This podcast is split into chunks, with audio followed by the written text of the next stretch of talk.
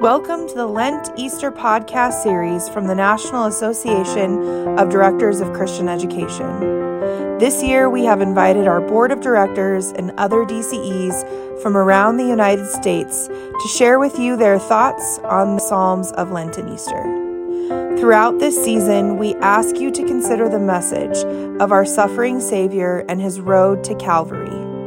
As we journey towards the cross and the empty tomb, we pray that you are blessed by these devotions. Now sit back, grab a cup of coffee, and take a listen.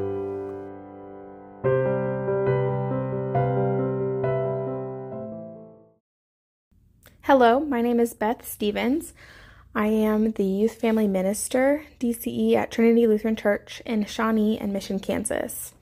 Today, for our Lenten devotion, we'll be reading Psalm 13. And I will read that for us, and I am reading from the ESV translation, which says, How long, O Lord, will you forget me forever? How long will you hide your face from me? How long must I take counsel in my soul and have sorrow in my heart all the day? How long shall my enemy be exalted over me? Consider and answer me, O Lord my God. Light up my eyes, lest I sleep the sleep of death lest my enemy say, I have prevailed over him, lest my foes rejoice because I am shaken. But I have trusted in your steadfast love. My heart shall rejoice in your salvation. I will sing to the Lord because he has dealt bountifully with me. Please pray with me. Dear God, be with us here in this short amount of time we have carved out to pause and reflect on your word here today. Open our hearts Open our ears, open our eyes. Amen. In the first part of our psalm for today, David is crying out to the Lord and asking him the basic question of how long. As a DCE or maybe as a parent, you're familiar with this question of how long is Sunday school going to last? How long until we get there? How long until I can be the one that sits in the front seat? It reminds me of a family hike that I went on as a child.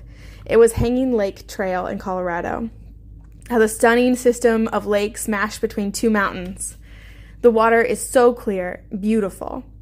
But the last part of the trail on your way up to the lakes is a series of stairs.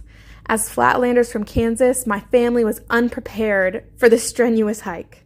And there was a point where no one thought we could make it any more stairs. And my mom saw some hikers coming down the mountain and she asked them if we were close. And I remember the hike the hikers coming down the mountain. They were like, you know, it's close. It's just around the corner and it's so worth it. And I'm pretty sure there were at least two more corners, but the hiker was right. The reward was experiencing these pristine little mountain lakes, and it was well worth the effort. We had no reason to trust that hiker coming down the mountain, except that she had experienced it she knew what lay ahead and what the reward was, and so she told us it was worth it, and we trusted her. In a very different way, David is crying out to God. Unlike my family hike, David recalls that he has every reason to trust God. God's steadfast love has a perfect record. He never let David down. That is the reason the end of the psalm is so different. Not because David's perspective has changed or the situation had changed, but because God's love changed David. In that last verse, the ESV translation says, God has dealt bountifully with me.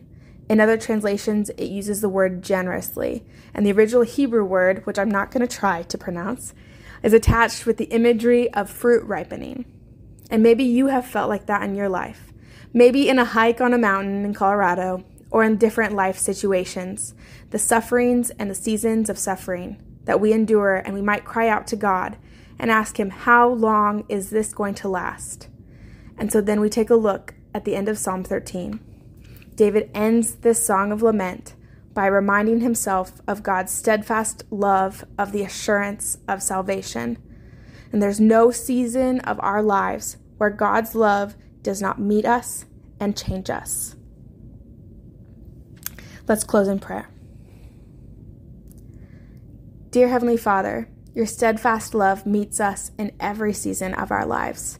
The struggles and suffering we encounter are no match for your limitless power. When we are tired and afraid, remind us that you are not. Remind us that you are ripening fruit in our lives and help us to trust when we are in the middle and cannot see the way out. In your precious name we pray. Amen.